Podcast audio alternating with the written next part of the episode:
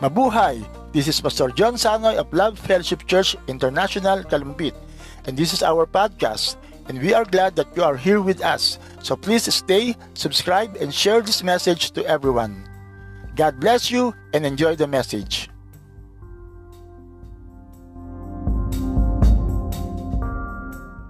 So ngayon po ang ating topic for this month of February, dahil nga Feb Ibig, di ba? Kaya nga we're going back to the first love, to our first love. Going back to your first love. Sabihin mga sa katabi mo, comment down below, going back to your first love. 1, 2, 3. Yan, tatalin natin yung kapag first love ang pinag-usapan, alam natin na matatagpuan natin yan sa Revelation 2 verse 4 and 5. At doon sa 4 na po, sabi ron, nakalimutan mo, iniwanan mo, you have left your first love sa isang church, the Ephesian Church.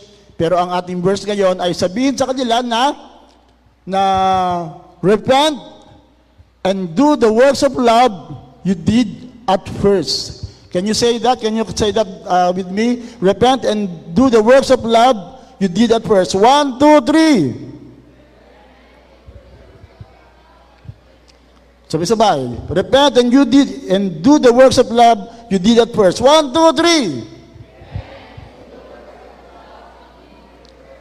Yan. So, the Ephesian Church is a church that talagang very prominent sa New Testament. Dahil alam natin, marami nagpastor dyan. Isa nga sa kilalang nagpastor dyan ay si Paul, and then si Timothy, and then later on ay pinagpastoran din siya ni John the Beloved. Pero alam natin na along the way, sila yung kinausap ni Lord na maraming ginawa sa Panginoon, and yet, sabi ng Panginoon, I have this against you. You have left your first love. And we don't want that to be said among us, di ba? Dahil nga, Lord, February pa naman, tapos masasabi mong, you have left my first love. Kaya sabi ni Lord, may pag-asa pa, you just repent and do the works of love you did at first. Pero, I believe na before you can really do the works of love na dati mong ginagawa, kailangan bumalik ka muna sa pinaka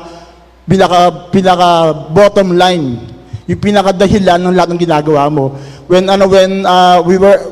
During sa aming guesting doon sa The New Channel, sa Couple Goals, isa sa tinanong nila, what is love? Tanungin mga katabi mo, what is love? Diba? Love is the many splendor thing, diba? Sabi nila. Pero what is love? Ang nanalong definition ay galing sa aking pamangkin na maraming nakakilala sa atin, si Pastor J.L. Angelo Sanoy. Ang sabi niya, love is the motivation of what we do for God and for others. Wow! Love is the motivation of what we do for God and for others. Ang lahat ng ginagawa natin ay dahil sa pag-ibig. Kaya nga dapat magsisimula ito sa pinakaloob natin. So, I believe if God will ask us to go back to your first love, we must go back to our first love from within. Sabi natin, from within. Sa kaloob-looban. And that's what we will talk about this morning. If you will open your Bible, sa Ephesians 3, 14 to 20, dahil nga Ephesian Church yung sinabihan na we have left your first love, then let's go back. Ano ba yung pinagsimulan ng mga Ephesians? Saan ba sila nagsimula? So, if you will open your Bible sa Ephesians 3:14 to 20, basahin ko muna po sa English, sa the Passion Translation. So, I kneel humbly in awe before the Father of our Lord Jesus, the Messiah, the perfect Father of every father and child in heaven and on earth. And I pray that He would unveil within you the unlimited riches of His glory and favor until supernatural strength floods your innermost being. Wow! With His divine might and explosive power. Kaya kanina, habang kumakanta tayo, my heart is exploding. Lord, grabe, there's so much more talaga that you can do in us and through us and among us. Kumbaga, our God is not a small God. Amen? Amen po ba? Our God is a big God. In the name of Jesus, darkness will tremble. Di ba talagang maraming mangyayari at sa katulad natin kanina, He is a waymaker and many things can happen. And if we will just evaluate, Lord, is it really happening in my life? I mean, Nakukuha ba namin yung the best of you? Naranasan ba namin yung the best of what you can offer to us, the best that you can do in my life? So if not, then there must be something that we can do para mangyari. And I believe the secret is in here, in these verses. Kung pakakalimin lang natin yung mga sinasabi, di ba sabi dito, supernatural strength floods your innermost being with this divine might and explosive power. Next verse. Then, by constantly using your faith, so one of the secrets, using our faith, the life of Christ will be released deep inside you. Wow. Ooh. And the resting place of His love will become the very source and root of your life. Wow, if Jesus Christ will really just rule in our hearts, talagang mag-ugat ang Panginoon sa buhay natin, talagang He will be the center of our life, then things can really happen in our life. Not beyond our imagination or expectation na sinasabi nga later on sa verse to. Then you will be empowered to discover what every Holy One experiences, the great magnitude of the astonishing love of Christ in all its dimensions. So wow, are we just getting the tip of the iceberg ng pag-ibig ng Panginoon? Kasi parang grabe na, parang napakalaki, di ba? And yet parang wow, is this all that we have right now? Pero if you can read the Bible, there's so much more. Sabihin mo sa katabi mo, but wait, there's more. 1, 2, 3. Wow, how deeply intimate and far-reaching is His love. Wow. How enduring and inclusive it is. Endless love. Wow. Ito pala talaga, endless love, ano? Endless love beyond measurement that transcends, lumalagpas, ibig sabihin, our understanding. This extravagant love pours into you until you are filled to overflowing with the fullness of God. And I tell you, hanggang di ba natin naranasan yung overflowing ng fullness ng Diyos, you will never stop. You should not stop. Amen po ba? There's so much more in our Christian life than this kind of life that we're having. And that's what we would like to try to discover and do more. Sabi po ng last verse, ito yung popular verse sa atin, Ephesians 3:20, never doubt God's mighty power to work in you. And accomplish all this, He will achieve infinitely more than your greatest request. Sino sa inyo may request kay Lord? Magsabi ng Amen. Ang pangako ni Lord, He can do more than you can ask or imagine or think. Your most unbelievable dream and exceed your wildest imagination. Wow. What is your wildest imagination? He can exceed that. He will outdo them all. For this miraculous power constantly energizes you. Wow, palapakan natin ang Panginoon for these verses. Wow! Go deep lang tayo sa word na to. It's much more. Can we hear it from sa Tagalog? Ephesians 3:14-20. Para...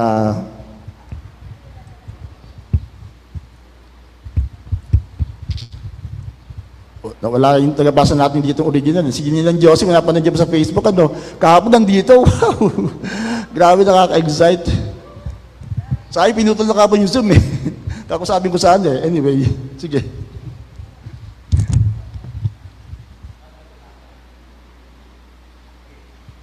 Dahil dito, ako'y naninikluhod sa Ama na siyang pinagtutularan ng pagkaama sa bawat sambahayan sa langit at sa lupa. Hinihiling ko ayon sa kanyang kayamanan at kadakilaan na palakasin niya ang inyong buhay espiritual sa pamamagitan ng kanyang espiritu.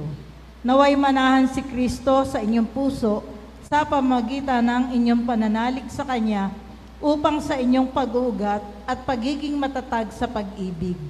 Maunawaan ninyo kasama ng mga hinirang kung gaano kadakila ang pag-ibig ni Kristo.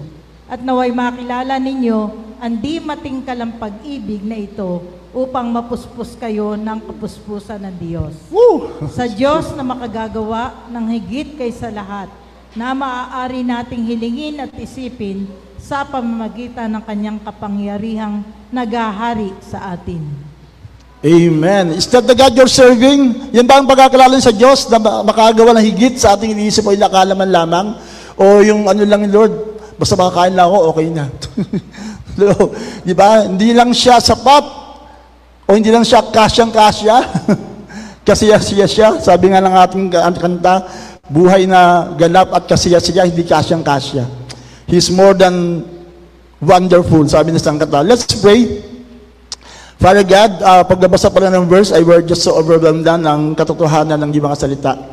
Kaya how much more we can, as we go deeper on these words, Lord, reveal yourself in a more powerful way sa pamamagitan ng mga talatang ito at sa bawat narinig pa namin, Lord, talagang from within, Lord, may mabuhay na kalakasan, may mabuhay na pag-asa, may mabuhay na imahe ng Diyos na binigay mo sa aming kaloob-looban, Lord God. I pray, Lord, that this word will just energize each and every one of us. For this we pray in Jesus' name. Amen. Palakpakan natin ang Panginoon. Hallelujah! Amen and amen. So, ba't kaya ganun si Pablo? Ba't ganun siya magsalita na parang, wow, parang hindi naman yung nakikita ko. Parang, sa bang realm nabubuhay si Pablo when he's speaking those words?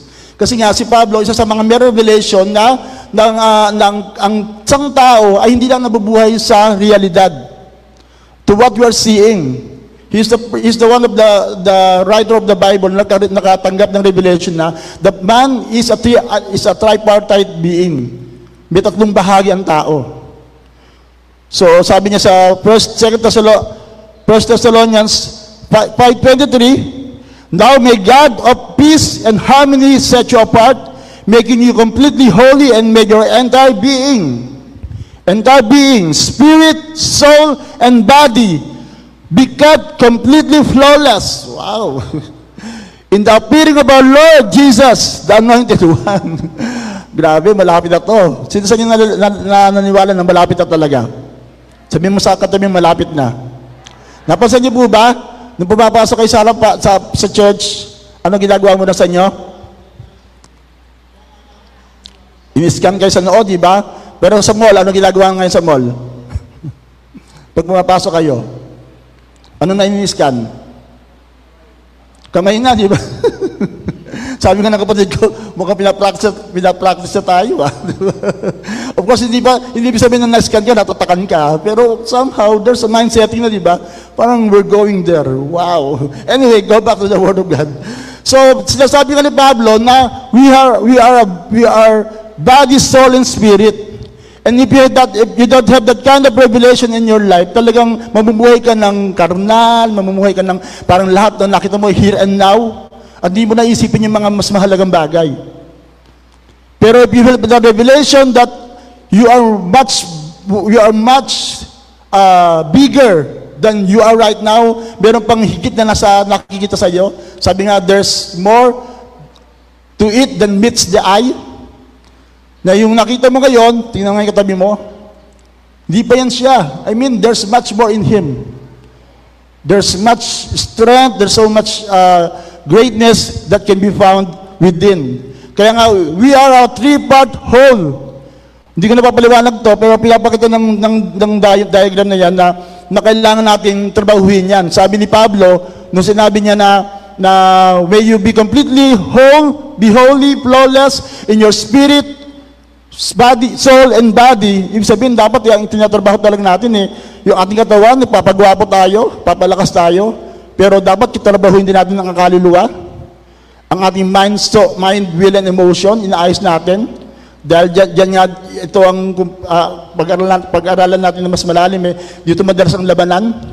Di ba? Yung ating mga iniisip, yung ating mga naramdaman, yung lahat ng ating mga negative na lumalabas. Sabi ni Jesus, ano papadumi daw sa tao? Hindi yung pumapasok, kundi lumalabas. Kasi nga, kapag hindi regenerated ang kaluluwa natin, then things will really be so bad sa mga lalabas sa atin. And then, we have the spirit.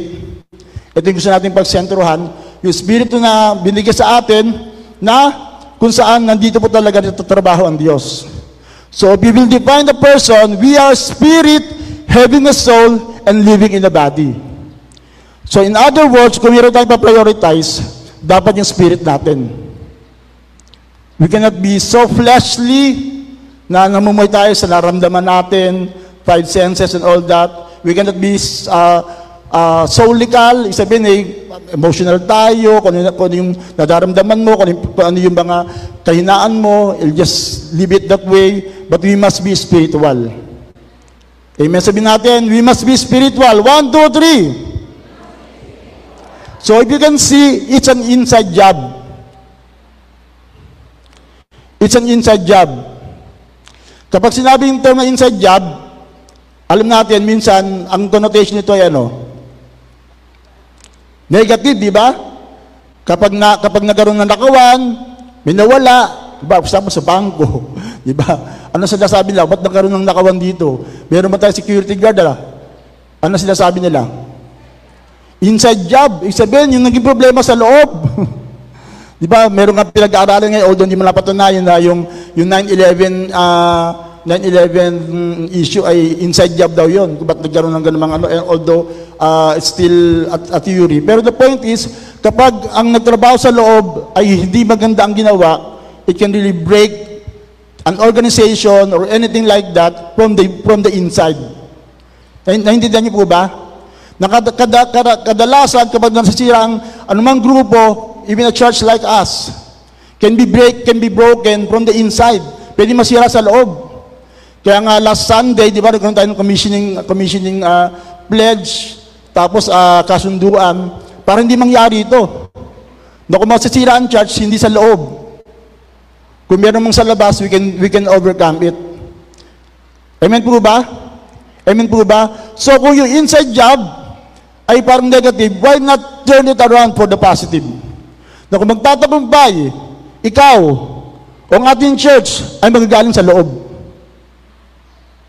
Kung magtatagumpay ka, ibig sabihin meron nangyayari sa kaloob-looban mo. May ginagawa ang Diyos. And everybody say, Amen. 2 Corinthians 4:16. So we do not lose heart, though our outer self is wasting away, our inner self is being renewed day by day. So that's one of the secrets. Maaring sa labas, may nangyayaring negatibo, may virus, mayroong mga hindi magandang nangyayari, pero yung loob natin may nangyayari. Sabi ni Jesus Christ, di ba? The flesh is weak, but the spirit is willing. Hello, the spirit is willing, but the flesh is weak. Pero sinabi ni Lord ang sikreto, pray. So kapag pray ang sikreto, ibig sabihin, ang palakasin mo yung loob. Amen po ba? Are you getting me? Amen po ba? May kausap po ba ako rito? O kaluluwa na lang kayo kasi inside ang kinakausap ko. Anyway, so, sa totoo lang po, right now I'm standing before you.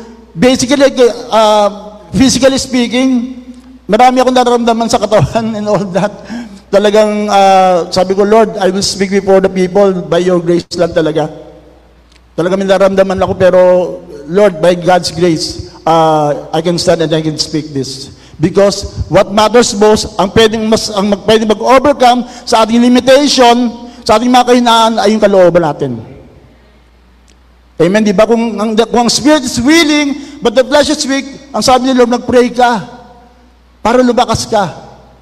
Mag-pray ka para mag-overcome. Kaya nga, alam natin, another popular verse na nagsasabi patungkol dito, ay ganito kung nakover pala. Ayan, sabi dito, but the Lord said to Samuel, do not consider the appearance of his height, for I have rejected him. The Lord does not look at all other things people look at. People look at the outward appearance, but the Lord looks at the heart. Wow! Diba? Sino sa inyo natutuwa? Dahil sinabi ni Lord, ang Diyos tumitingin sa puso. Magsabi na Amen. Hindi maibig sabihin na pangit kayo, ha? Diba? Pero, yun ang mas mahalaga. Kasi nga, living on this world, ano pinaprioritas ng mundo? Panlabas, di ba? Yung nakikita. Kung sining guwapo, sining matipuno, di ba? Kaya nga, define ng mundo ang ano makisig, ano guwapo, dapat yung sexy, dapat yung malaki katawan, and all that. Pero sa paganoon, ang malaki katawan, ang kaakit-akit, yung puso. Yung maayos na puso, just like what David have experienced. So, in this verse, is working both ways. So, paano paraan? Una, very comforting yung verse na to, di ba? Wow, God looks at the heart. Amen. Nakikita niyo ng puso ko. Maaring parang hindi ako gano'ng kagaling, umaawit ako, and I'm doing everything, pero God looks at that. That's good, amen? Pero at the same time, it can be both a warning. It can be both a warning na alam ng Diyos sa puso natin. You can come out here para okay ka, pero yung puso mo, maaring hindi okay. Maaring ngayon nakikita ko kayo na maayos at gwapo, pero the Bible says, 2 Chronicles 16 verse 9, God's eyes is looking back and forth, to and fro, checking each and everyone's heart. Looking whose heart is loyal towards Him. Kung merong stethoscope si Lord, o x-ray, whatever, eh, ginagawa niya sa atin ngayon, right, ngayong oras na to. And I pray that God will find our heart, a heart after God's own heart. A heart that will say, Lord, Ikaw ang mahal ko. Na kung titignan ang puso natin, ang makikita dyan ay pangalan ni Jesus, hindi pangalan ng crush mo. Hindi pangalan ng kung-anong mga nakalagay sa atin. Dahil alam natin sa mundong ito, kung pag-usapan ng mga problema sa mundo at even tayo mismo, sa lahat na nangyayari sa atin, corruption and everything else that we are seeing right now, alam natin, the heart of the problem is the problem of the heart. Can you comment down below? Can you say, the heart of the problem is the problem of the heart? 1, 2, 3. So I believe that's the problem of the Ephesians. Nagka-problema na sila sa puso nila. Yung sinabi ni Jesus, ni Paul, sa Ephesians 4, Ephesians 3:14-20, ay parang nalayo na sila. So, nung sinabi ni Pablo, ni Jesus sa Ephesians na bumalik kayo sa pinisimulan nyo, repent and do the works of love. And I believe isa sa babalikan nila, yung kanilang puso na tama. Kung may babalikan tayo ngayon, kung may ayusin tayo ngayon sa umagang ito, yung puso natin na mataba sa Panginoon. So that everything that we look at in this world ay maayos. Kasi pag bali ang puso, bali natin yung sa lahat, di ba? Tama po ba? You will be so negative. Diba sa lasabi natin na kapag sira ang loob mo, ano mangyayari? Sira na rin lahat. Pag sira puso natin, everything else will flow from there. So, so tatlong bagay, napag-usapan natin, how we can go back to our first love. Our first love from within. Number one, allow Jesus to work within your heart. Allow Jesus to work within your heart. Ano sabi ng verse natin? Sa verse 16, and I pray that He would unveil within you the unlimited riches of His glory and favor until supernatural strength floods your innermost being with His divine might and explosive power. So, ang una natin gagawin, hayaan natin ng Panginoon na ayusin tayo. Hayaan natin na yung kanyang nais na mangyari sa ating buhay ay mangyari. Kasi the question is right now, are we allowing God, are we allowing Jesus Christ na ayusin natin buhay? O ito pa rin ang nasusunod? Tayo pa rin ba nasusunod sa buhay natin? Because if we're talking about first love, ibig sabihin, ang nais mo lamang ay yung kagustuhan ng Panginoon. And everybody say? And everybody say? Amen.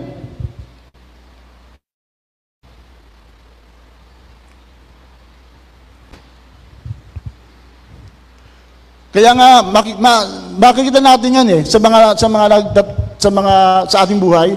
Kapag alam mo na hindi ka na inspired, pumupunta ka sa church just for the sake of going, yung time mo, di ba? Sa totoo lang, it will tell everything. It all boils down to our inspiration. Di ba? Alam mo natin pag na-inlove tayo, di ba? Sino sa inyo na-inlove na? Magsabi na amen. Di ba? Talking about kilig. Sino sa inyo kinikilig pa kay Lord? Sino sa inyo, Lord, excited na ako magpuri ka pang sa Panginoon? Oh, it's just another Sunday. It's just another matik Monday. Ay, Sunday pala. Monday ba yan? Parang yun lang, parang just going through the motions, parang doing things burden. Kaya nga, isa sa babantayin mo kapag nagreklamo ka na sa ginagawa mo sa Panginoon. Baka may problema na, naintindihan niyo po, di ba? Ang sampintuan kapag maingay na, ano ibig sabihin? Kulang sa langis, di ba? Kinakalaho na kailangan ayusin, di ba? So, it's really an issue of the heart. Every time, kaya nga ano eh, nung one time, nag-ano kami, nag-devotion kami dito sa church. Talagang mayroon mga nagpatutok, grabe. This is the kind of heart that we need in the church. Yung talagang inspired, walang nagtutulong sa kanila, pero gagawin nila para sa Panginoon. As compared dun sa kailangan pilitin pa, kailangan pa i-drug, di ba? Are you on drug? Ano on drug? Kailangan kang hilahin para kailangan pa i-drug, para lang makapunta sa gawaan na sa church. Pero hindi, kung inspired ka, alam natin na may gagawin ng Panginoon. Talagang alam natin na magiging madali ang lahat. Kung paano faith makes things all possible, love makes things all easy. Kapag may pag-ibig tayo, magiging madali ang lahat. Amen po, di ba natandaan niyo si Jacob? 14 years na naglingkod para sa kanyang biyanan, para sa kanyang minamahal na Rachel. Ano sabi ng Bible? Parang araw lang, yung 14 years na yun. Just because he loved Rachel that much. So imagine natin kung ang ating bahay ay tahanan. Kasi sabi, allow Jesus to work within, papasukin siya. So kaya, ito nga yung problema natin, kaya maraming Kristiyano, matagal ng Kristiyano, hindi pa rin naayos ang buhay. Probably, pinabasa mo nga si Jesus, pero hindi mo nang pinayos ang buhay niya. Buhay mo sa Panginoon. Parang, sige Lord, pasok ka, pero diyan ka lang sa living room, at huwag kang gagalaw. Ako bahala sa buhay, sa preparation, sa pagkain, and all that. Pero alam niyo po ba na, kanina may song tayo na, sold out, it's all or nothing. Sabi nga lang, it's all or nothing. If Jesus Christ is not the Lord of your life, if Jesus Christ is not the Lord of all, He is not the Lord at all. So, ibig sabihin, bawat bahagi ng ating buhay ay ibigay natin sa Lordship ng Panginoong Yesus. Allow Him to work within. Dahil kapag pinayagan natin ng Panginoon, sabi ng verse na binasa natin kanina, He will unveil so many things in our life na talagang sabi dito, unlimited riches of His glory and favor will flood our innermost being. Maraming mangyayari sa buhay natin if we will just allow God. At alam natin na, Lord, di ba ikaw na nga Panginoon ng buhay ko? Ibig sabihin, dapat ikaw talaga naghahari. Pero alam niyo po ba na kahit na siya ay nasa, pinatanggap mo na ang Panginoon eh, posible pa rin pala talaga na parang walang magawa ang Panginoong Yesus sa atin. In fact, even to the point na mapalabas siya sa ating mga priorities. Mapalabas siya sa ating mga ginagawa. If you will open yung popular verse, Revelation 3:20, ginagamit natin sa mga unbeliever. Behold, I'm standing at the door, knocking. If your heart is open to hear my voice, and you open the door within. That word again, within. I will come into you and feast with you, and you will feast with me. Alam niyo po ba na yung verse na ito ay sinabi ng Panginoon sa mga Kristiyano? Hindi sa unbeliever. Sa church na kinakausap niya sa Revelation. So, ibig sabihin pala, pwede kang Kristiyano, pwede kang naglilingkod sa Panginoon, pero si Lord nasa labas ng buhay mo. And at allowing God, not allowing Jesus Christ to take control of your life, not allowing God to touch areas of your life na you would say, Lord, this is private. Diba? O sige, pasok ako sa buhay mo. Okay. Paano yan? Ako na ang Panginoon, diba? Sabi mo sa akin eh, I am your Lord and Savior. So, pwede ko nang pakailaman ang lahat ng bagay. Oh, yes, Lord, yes, Lord. O sige, di pasok tayo sa kwarto. Diba? Uy, Lord, huwag siya sa kwarto. Huwag sa kwarto. Maraming makalat yan, magulo dyan, magulo. Hindi. Kaya nga ako nandito para ayusin natin eh. Hindi, Lord. Huwag. Ayusin mo na lahat. Gulin mo na ang buhay ko, huwag lang buhok ko. Hello. Parang ganun ang ginagawa natin kay Lord, diba? Na merong, pinapapasok natin siya, pero huwag mo papapasukin siya sa kwarto, sa closet natin, sa ating living room, sa kitchen natin. Diyan ka lang sa living room, Lord. Diyan ka lang sa sala. Basta ikaw ang bida, pero ako na bahala sa ibang bahagi ng bahay ko. But that's not the plan of God. Ang plano ng Panginoon, ayusin ang buhay natin, pagandahin, at anuman bahagi ng buhay natin na hindi karapat-dapat, dahil ang sabi ng Panginoon, ang babalikan ni Lord, ang inaayos ni Lord, ay mga tao na flawless. Body, soul, and spirit. So, if we will just accept the offer of God, napapasukin siya, kada Kristiyano ka na ngayon, and allow Him, that's the word, allow Him to work within you. Allow Him na ayusin ang mga bagay sa buhay natin, sabi ni Ate May, na madilim ba paliwanagin ng Diyos. Ayusin ng Panginoon. Because He can do so much more. Isa yan sa nagiging revelation natin ngayon. Lord, you can do so much more in my life. Hindi lang ito. And that's that venture that we should have with our Lord na lakaran natin na habang tumatagal, gumaganda ang lahat.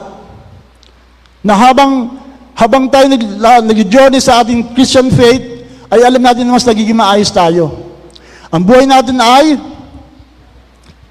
paganda na paganda, pabuti ng pabuti, payaman ng payaman. Iba, payaman lang gusto eh. Ayaw ng pabuti na pabuti. Ayaw ng pabait na pabait. Di ba ayaw ng paayos na paayos?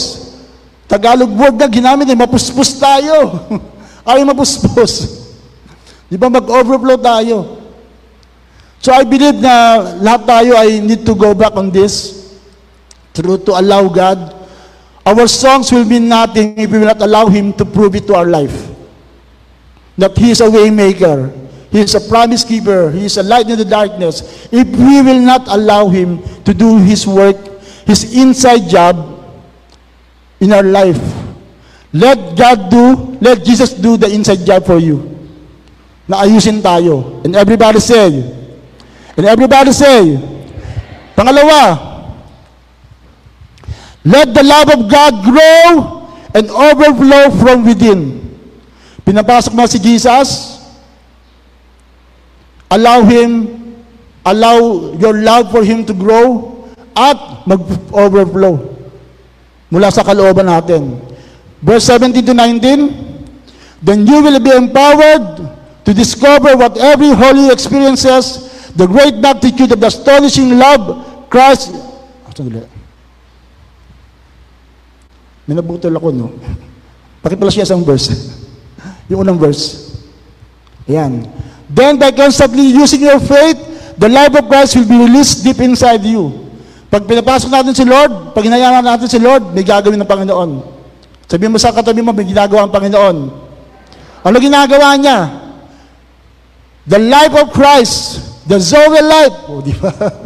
Hi, Zoe. Nandiyan ba si Zoe? Will be released deep inside you, and the resting place of His love will become the very source and root of your life. Magsisimulang kumilos sa Panginoon at yung pag-ibig niya magiging pag-ibig natin. And if we will allow Him, then things will really turn out differently in our life. Maayos ang buhay natin. Yung ating mga negative mindset, yung mga problema natin sa pamilya, sa relasyon, yung mga even nakita natin, yung ating mga business, mag-overflow lahat yan eh. Talagang God will just make things work for our good. Ayusin yan lahat dahil mahal tayo ng Panginoon. The next part, then you will be empowered, wow, to discover what every Holy One experiences. So hindi lang katabi mo, hindi lang ibang tao makakaranas nito, ikaw din. Sabihin mo sa katabi mo, ako din. The great magnitude of the astonishing love of Christ in all its dimensions. Kaya sabi ko, Lord, parang Lord, yung naranasan namin, parang tip of the iceberg pala, pero dami pa pala. Marami ka pa pala talagang pwedeng magawa sa buhay ko. And I challenge each and every one of us right now, come on, let's discover this. Come on, let's experience this kind of love of our God. By allowing Him to work within, by letting the love of God to grow and overflow from within. How deeply intimate and far-reaching is His love, how enduring and inclusive it is, endless love beyond measurement that transcends our understanding. This extravagant love pours out into you until you are filled to overflowing with the fullness of God.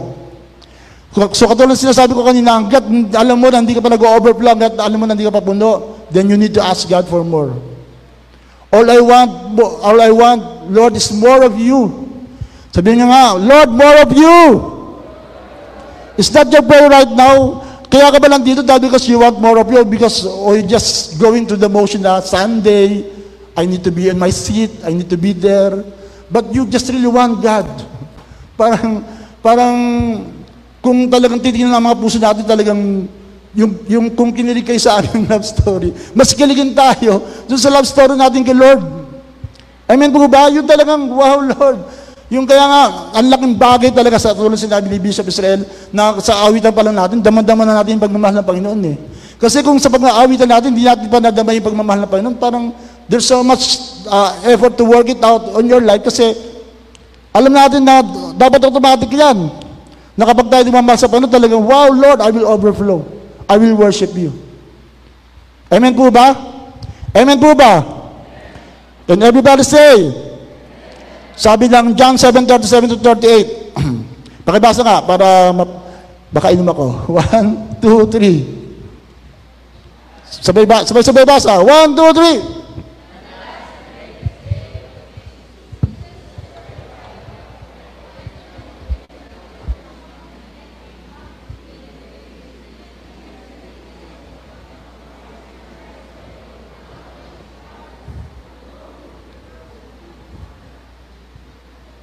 Amen. So lahat ng nauuhaw, magsabi na amen. Lahat ng nauuhaw, magsabi na amen. Okay, kung nauuhaw kayo, sige, inom ko kayo.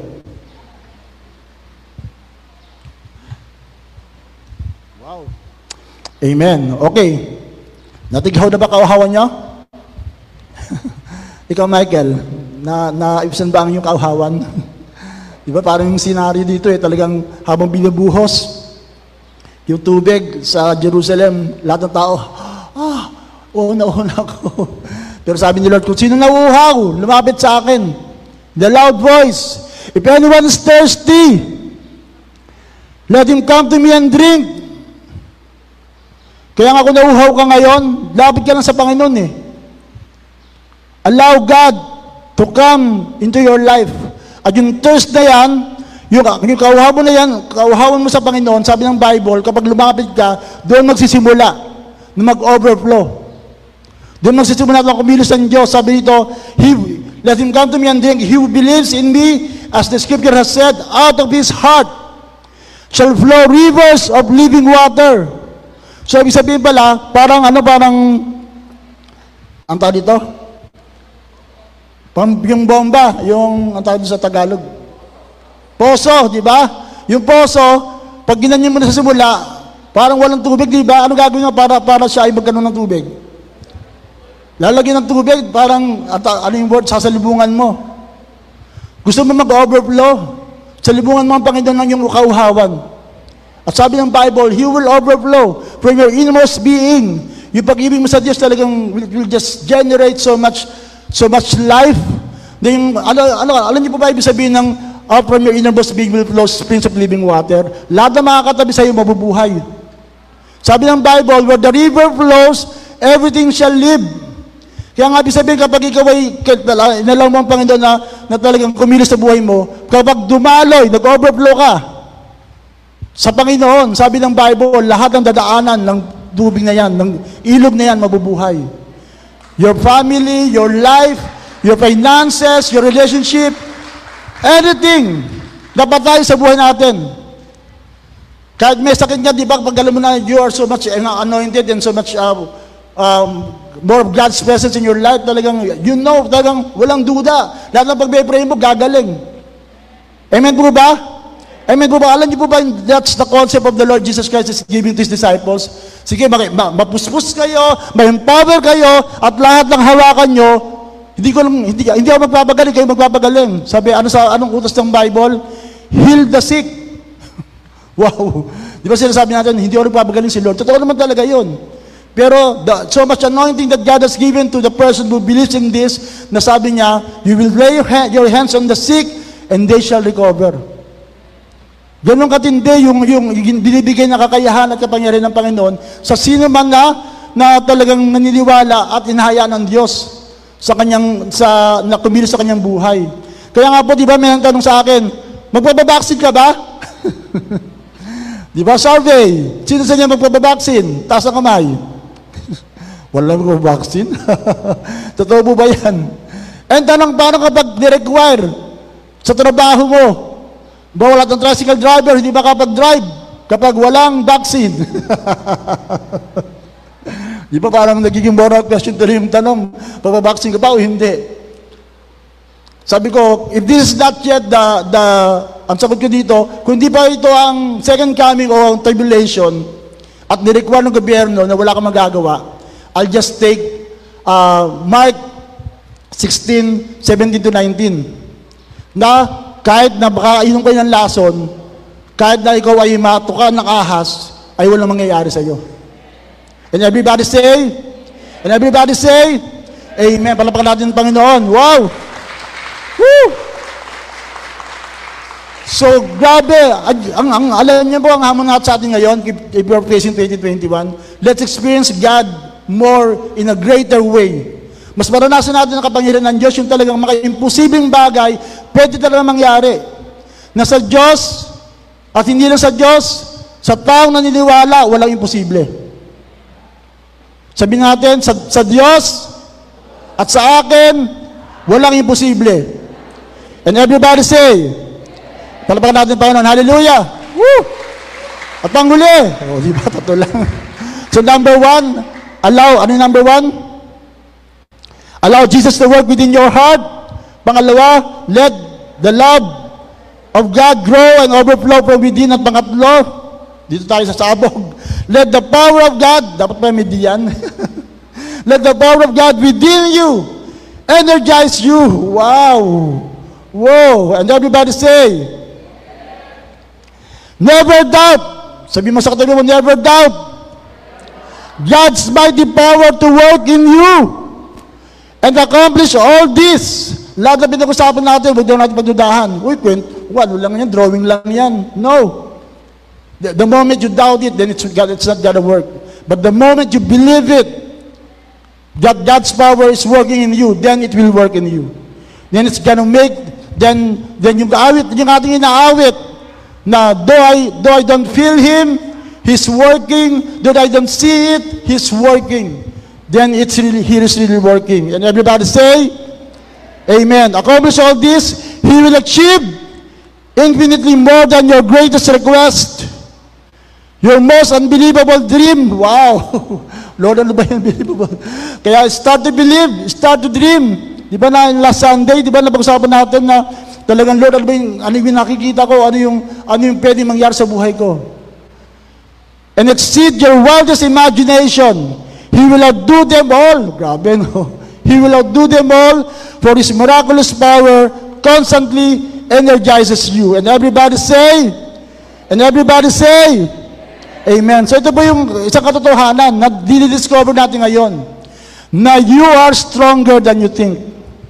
Sabihin mo nga, I am stronger than I think. 1, 2, 3. Kasi sinasabi ng Bible, diba, higit pa sa nagagawa ng Diyos with work, the power that is at work within us.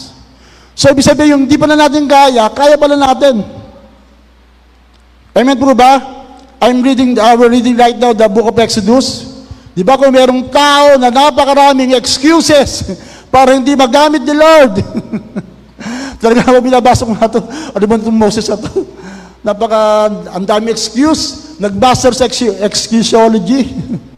Sabi nga, di ba, calories cannot burn excuses. Exercise will. So ganun din, problems will not be burned by excuses. Exercising the word of God will. Yung problema natin, mawawala yan kapag yung salita ng Diyos, ginawa talaga natin, nilakaran natin. At going back to Moses, si Moses, ang dami ang dahilan para wag magamit ni Lord. Lord, hindi ako makakapagsalita. Bulol ako, etc. Diba talagang, ano sabi ni Lord? Talaga na si Lord, sino ba gumawa ng dila, ng bibig? sa Tagalog na linggo, ano? sa masyadong bulagsak na Tagalog, bunganga. Dati nag-interpret ako eh, sabi ng Amerikano, mouth. Eh, wala akong maisip na Tagalog, bunganga. Natawanan yung mga tao. Ba't silang tawanan? Yung pa na naisip ko pa, ang bigat ng sinabi ko. Anyway, the point is, it is the Lord who made the mouth, sabi ng Diyos, as He was discussing with Moses. Pero ano sabi ni Moses? Lord, wag na, si Aaron na lang. Iba na lang. O sige, si Aaron gagamitin ko. Pero alam niyo po ba, lo and behold, later on, hindi na si Aaron ang nagsasalta. Si Moses na rin. Kaya niya pala. Akala ko, di ko kaya. Pero kaya pala. And everybody say, sabi mo sa katabi mo, kaya mo kapatid. God is with you. Eh, palapakan natin ang Panginoon. Hallelujah. Sino sa inyo, meron ganyang karanasan? Just to prove this point. Nakala mo, nung una, hindi mo kaya.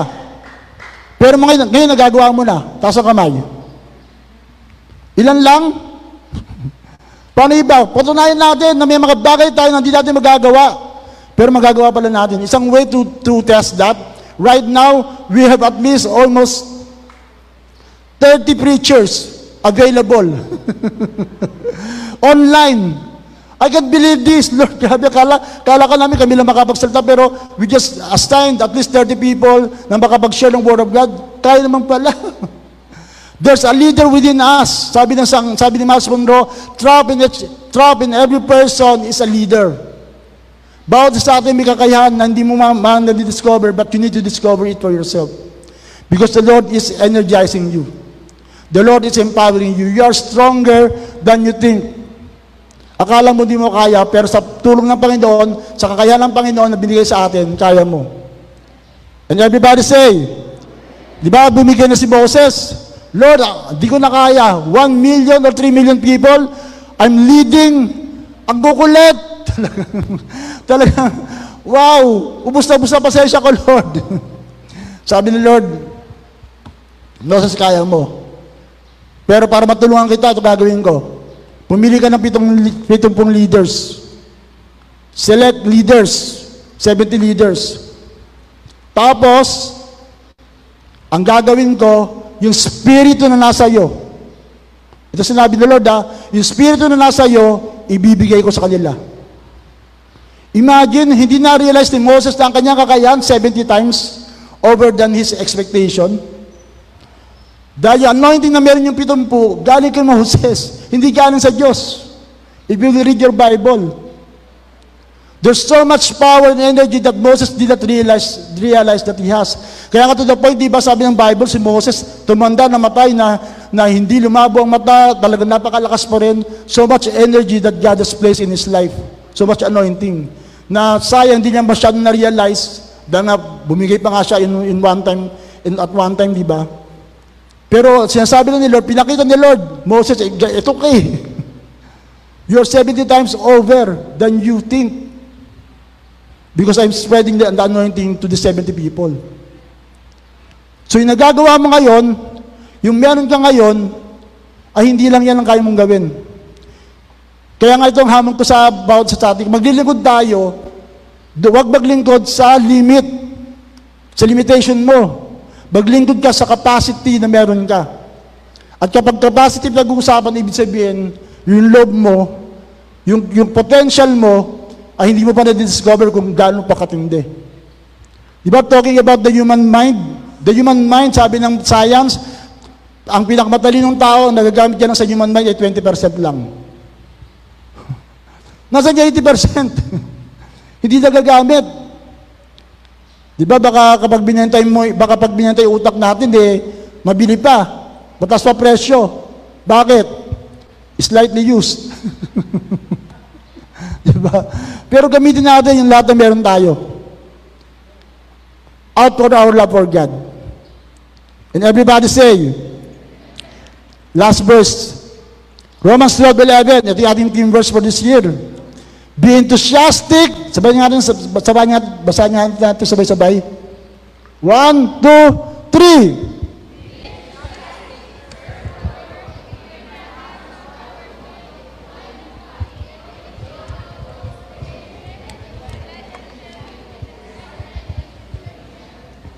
Wow! So, kung maglilingkod tayo kay Lord, enthusiastic. Ano yung sabihin enthusiastic? God is within. Yung lahat ng gagawin mo, kahit na nakakapagod, kahit na ulit-ulit ginagawa mo, day in, day out, Sunday in, Sunday out, pero dahil kay Lord, masigla ka pa rin. Alam niyo ba yung, di ba sa katulad niya sinabi kanina ni Ate May, isa sa sekreto talaga for you to really have this inspiration, yung parang gagawin mong isang bagay, parang first time pa rin. Hello? Di ba sino sa inyo, halimbawa, sino sa inyo ang tinatamad maligo? Umami na. Diba? Ano yung, diba yung paliligo? Araw-araw natin ginagawa. Pero every time na tayo papasok, excited ka, dahil gigiligin ka, at giginawin ka. Pero paglabas mo sa banyo, anong feeling mo? Tinatamad ka ba? Diba hindi? You're refreshed, you're energized, parang go, wow, kaya ka nga naligo ka, ibig sabihin, nilakad ka, diba? Kaya ka nga naligo, ibig sabihin, may pupuntahan ka, may gagawin ka, na nagbibigay sa'yo ng added na kasiglahan kasi naligo ka. Dahil nga kapag naligo ka, mas magaan ang katawan and all that. But the point is, hindi ka pwedeng mapagod, hindi ka pwedeng magsawa sa ginagawa mo dahil mahal mo ang Panginoon. Amen po ba? Amen po ba? Kaya nga, ako nga, for example, isa sa ginagawa ko, yung nagpapalakas ako ng katawan, parang kung isipin ko, nakakapagod eh. Ba't pag ginagawa ko ito, pinapahirapan ko sarili ko. Pero, ano na may ginagawa sa buhay ko, sa katawan ko eh. How much more yung para sa Panginoon? How much more yung pagbabasa ng Bible? Kaya nga ito yung hamon ko sa inyo eh. Kasi nga, kapag pinag-usapan natin yung spirito at yung ating flesh, kadalasan magkaaway nga yan eh. Diba? Sabi ni Pablo, natandaan niyo po, sinabi ni Pablo yan. Diba, may tanong nga ako dati sa mga, sa quarantine training ba tinanong yun? Meron kang alagang aso. Yan, nasa si Pinat. Ay, Pinat. Isang itim, tsaka isang puti. Ang tanong, sino mas malakas? Sino, pag naglaban sila, sino na mananalo? Yung itim ba o yung puti? Ano na? Yung na-train, o pwede rin na-train, di ba? Ano pa? Yung pinapakain, yung pinapalakas mo. Ang problema sa atin, kaya tayo tinatabat sa mga physical things, kasi yung pinapalakas natin, yung flesh. Di ba? Kapag gusto ko manonood ng TV, manonood ng TV. Di ba? Gusto ko mag-shopping, mag-shopping ako. Di ba? Wala namang masama doon, pero if you are always giving in to the desires of the flesh, then the flesh will be stronger as compared to our spirit. Kaya nga ito nga ating mungkahi ngayon sa umagang ito, mas mag-focus tayo ngayon sa spirit. Mas mag-focus tayo ng palakasin natin yung ating kalooban. So that when the battle comes, so that when the problem comes, malakas ka. You're strong from the inside. At yung isang tao na malakas sa inside, hindi basta-basta matatalo yan. Because God is energizing him. God is empowering him. Radiate with the glow of the Holy Spirit and let Him fill you with excitement. Wow! Kaya malalaman mo kung ikaw ay maayos pa eh, excited ka eh. Pero pag nakita ko nadadrag na tayo, parang cell group, hindi magkakapakita, tapos talagang kailangan pang i-text ng 10 bilyong beses para sumagot, diba? Something is not off. Something is off. Naintindihan niyo po ba? So there can be some sense of measurement when we are talking about our heart, when we are talking about our spirit. Maring hindi nakikita yan, pero madalas lumalabas yan. Kaya nga, I'm looking for right now, sa isang church na spiritually motivated, yung self-motivated, yung talagang, dahil mahal nila si Lord, marami silang gagawin na kahit na hindi pa man sabihin sa kanila, gagawin na nila. Because they love the Lord. And I think these are good signs na pwede natin pagbasihan. Let's check our lives before we end, before we call the worship team. Hey, nangyayari ba sa akin to? Signs of the spiritually self-motivated individual. Number 1. Interest in spiritual matters. Sukatan yan na kapag gospel pag-usapan, kapag training, kapag pagpalalim sa Panginoon, excited ka. As compared sa inoffer ng mundo. Kasi totoo lang, Sabi nga ng isang dinalong kong seminar, we can never win over Hollywood or entertainment outside. Mas magaling talaga sila. Ang ikapapanalo lang talaga natin to win people on our side, on our what we are doing, ay meron silang talagang interest sa spiritual matters. Kaya ito yung binubuhin natin. Ito yung, right now, this is my purpose. Kung hindi ito mangyayari ngayon, dinabigo ako sa akin pagmimensahe. But right now, I'm calling for the spirits inside of us na may stir up. Na kung may stir up sa atin yung ating interest sa mga bagay na spiritual. And everybody say, Amen. Pangalawa, He seeks out or readily accepts chances for growth. Ikaw maghahanap ng Bible study. Di ba? Laki kami pasok tayo sa Bible study, etc. Kumbaga, ikaw na yung maghanap. Hindi kayo pipilitin. That is a sign. Of course, bawal ang judgmental, pero judge yourself. Sabi ni Pablo, examine yourself. Sabi mo sa katabi mo, examine yourself. Oh, as I'm examining myself. Ito ba't hindi? Volunteers to teach so that he or she might learn rather than waiting to be asked. Sila yung nagpo-volunteer, Pastor, gusto ko magturo, gusto ko maging cell leader. Dalala niyo po ba kapag ikaw ito magturo, lagi ikaw ang mas maraming alam? Dahil mag-aaral ka, mas mag-i-advance ka kaysa sa iba. Pero kung ayaw mo mag-advance, wala. Talagang kung ano lang ibigay sa atin, yun lang ano natin. Tatanggapin natin. Pero si Pablo, kung babasahin niyo yung mga writing si Pablo, sana lahat kayo, gusto ko magturo kayo. Sana lahat kayo nag-share. Sana lahat ng schedule namin dito, hindi tatanggi. Kapag kayo mag-devotion, sharing. Because that's our dream. Yung 30 ng share na, dadagdagan pa so that wow, if that is our potential, wow, ang dami natin magagawa para sa Panginoon. And everybody say and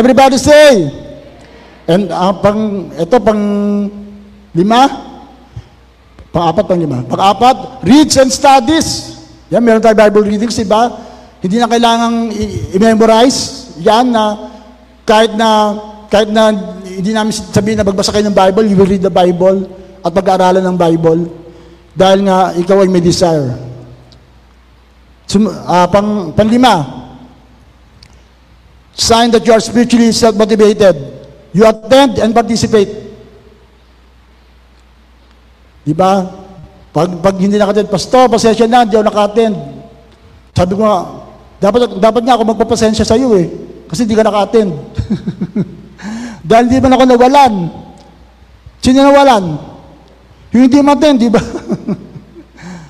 ang nawawalan yung hindi matin. Kaya nga sinasabi natin, yung gawain na hindi mo nadaluhan, yun ang gawain na kailangan mo.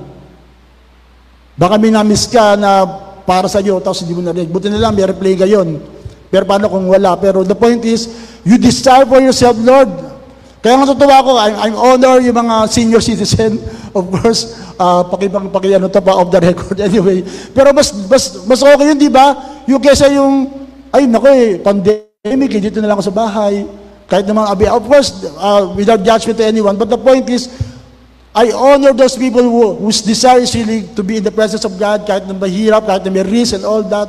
And I believe, sabi ng Bible, he who honors God, God will honor.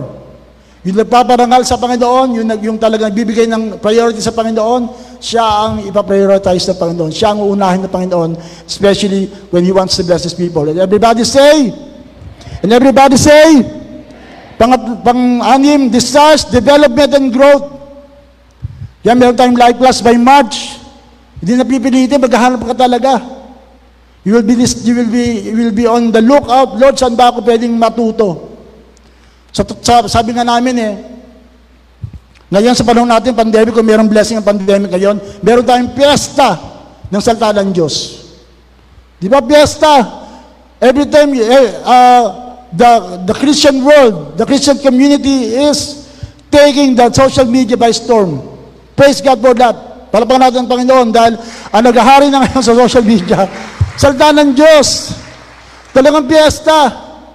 Wow! Problema mo na lang kapag hindi ka nakipiyesta.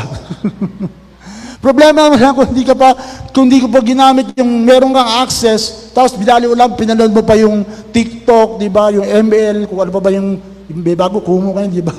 Na talagang mas pinarawitas mo yun, and then losing what is supposedly for you.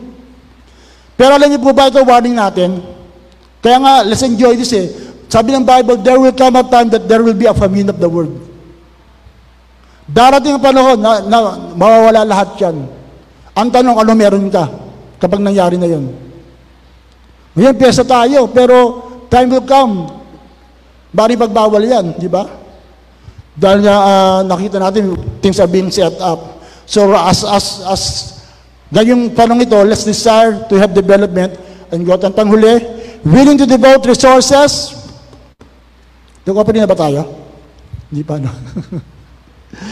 Time, energy, money to spiritual things. Wow! Praise the Lord for a person na nakilala namin. Ang desire niya, sumuporta sa gawain. Wow! Talagang mapapatsahin na ulit. Lord, grabe, ganito yung desire na kailangan talaga natin na yung meron, anong meron sila, panahon, lakas, at yung ibig ng kanilang finances, at kanilang resources, ay ibibigay nila para sa Panginoon. Knowing pa nga, the fact na, alam natin na, hey, God is coming soon. Whatever your investment right now on earth will really matter in eternal life. Kaya sinasabi ni Lord, pinag-usapan natin na purpose-driven life, di ba? Na life is just a trust, na kung pinagkatiwala sa'yo, pahiram lang ng Panginoon, at kung napagkatiwalaan ka, then the Lord will entrust you with bigger things. So, ito yung mga bagay. Kung if you will go back to that points, ano yung meron ka? Ano yung desire na dapat mong i-develop? Because if you want to grow from the inside, it should start from the inside for our desire. Amen po ba? Amen po ba? Can I call on the worship team? Come on.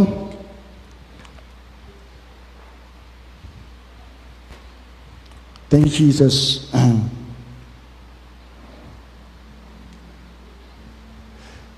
So going back to our first love, can you all stand up?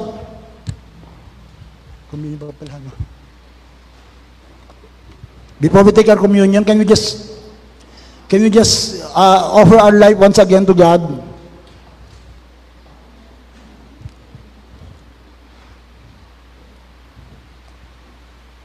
The Lord wants to give everything the best for us. Nasa atin na lang ngayon na ibigay din sa Panginoon yung para sa Kanya.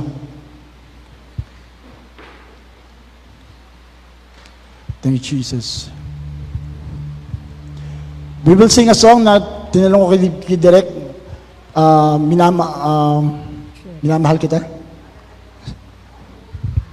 Sige po, habang tayo nakatip, I can give you offering as a sign that you love God. Let's just sing this song. No need for emotion. No need to talagang parang pakita mo na nahibo ka. But it's just a question of your heart. A question of how you allow God to affect you from the inside. We will sing this song. At habang inawit natin ito, I just want you to express your heart. Sabi ni Lord, kung mamahalin mo ako, wag mo ako mamahalin ng konti. Mahalin mo ako ng buong lakas, buong isip, buong kaluluwa. Buong pagkatao mo ang magmamahal sa Panginoon. Hindi lang bahagi. Minamahal kita. Minamahal kita.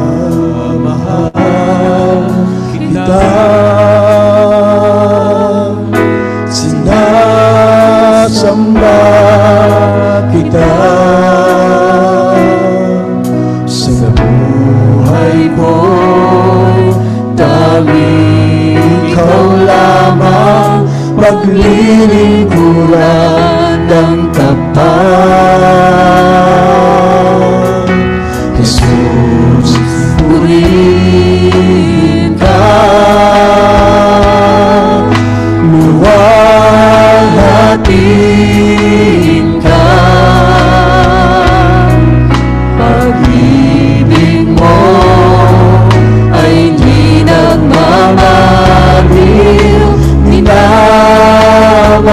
natin ng mahal sa Panginoon. Can you just lift your hands and express your love for Him? Buong lakas sa isipan, sinasamba, itinataas kita, buong puso at kaluluwa ko, sinisigaw ang pangalan mo.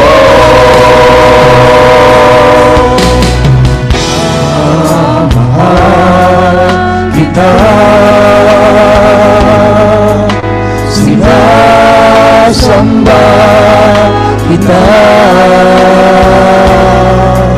sa buhay ko, tanging ikaw lamang paglilingkuran ng tapat. Jesus, purihin ka. Jesus, purihin ka. Luwalhatiin ka. Pag-ibig mo ay hindi nagmamaliw. Express it to your God how much you want Him in your life. Buong lakas at isipan, tinasamba, itinataas kita, buong lakas at kaluluwa ko, isinisigaw ang pangalan mo. Nagsisigaw ang puso mo, nagsisigaw ang puso mo. Naman, isigaw lang sa Panginoon, kahit kita. Lord, ikaw lamang. Nasamba, itinataas kita. Buong puso at kaluluwa ko, isinisigaw ang pangalan mo.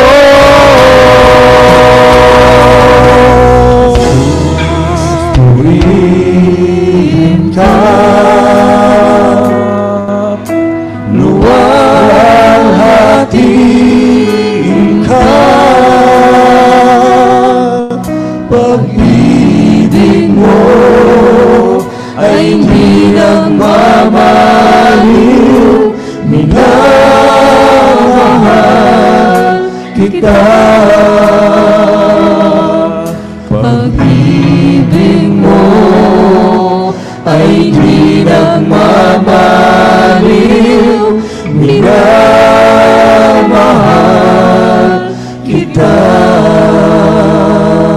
Come on, just play.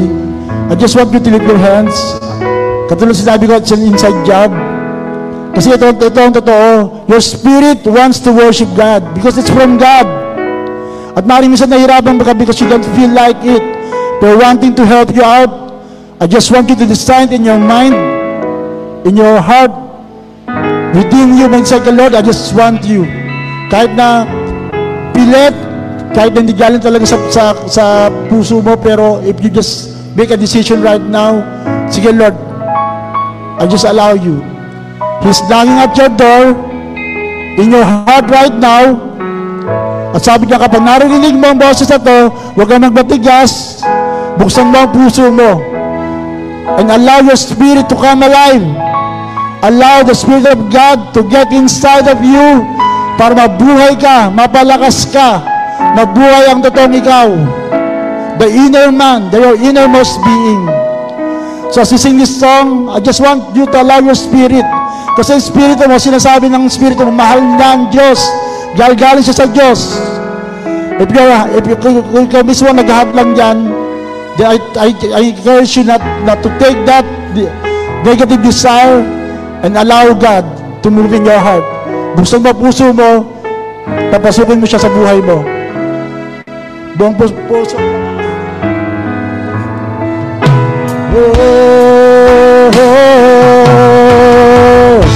Buong lakas sa ating sisipan. Come on, open your heart. Open your heart. Allow Him. Allow Him to work. Allow Him to move. You want to lift your hands. It's a sign of surrender. Sign of surrender to God. At kaliwa ako, sinisigaw ang pangalan mo. Buong lakas at isipan ko, sinasamba, itinataas kita. Buong puso at kaluluwa ko, sinisigaw ang pangalan mo.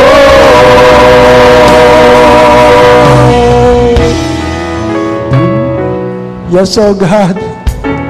Lord, ang spirito namin sa loob, sinisigaw ang pangalan mo. Yung aming kaluluwa ay nahirapan magpuri. Inuutosan namin aming kaluluwa na purihin, to bless the Lord, O my soul, and all that is within me. The Spirit says, in my heart, Lord, I just want to worship you. And I just allow your Spirit to move in my life. In sa bawat sa ngayon, Holy Spirit, do your work. Start to put love, to put this love inside of us, na mag-ugat ang pagmamahal namin sa iyo, at matanggap namin ang kalakasan na galing sa iyo, Panginoon. Thank you, Jesus. Thank you, Jesus. Lord, I just pray that each and every one of us here, Lord, matanggap na kalakasan na galing sa iyo, ang kapuspusan na ikaw lamang makapagbibigay, Panginoon. Lord, as we receive these elements of your love, lalo pa namin binibuksan ang aming buhay sa iyo, lalo pa namin binibigyan ng control ka, na sinasabi ng Lord, ikaw ang hari, ikaw ang Panginoon ng buhay ko, ng bawat bahagi ng buhay ko, Panginoon. Ikaw ang masunod. Your will be done in my life, Lord. In my heart, be glorified, O God. In this we pray in Jesus' name. In Jesus' name. In Jesus' name. And everybody say amen. Amen. Talapan natin, Panginoon. Hallelujah. Thank you, Jesus.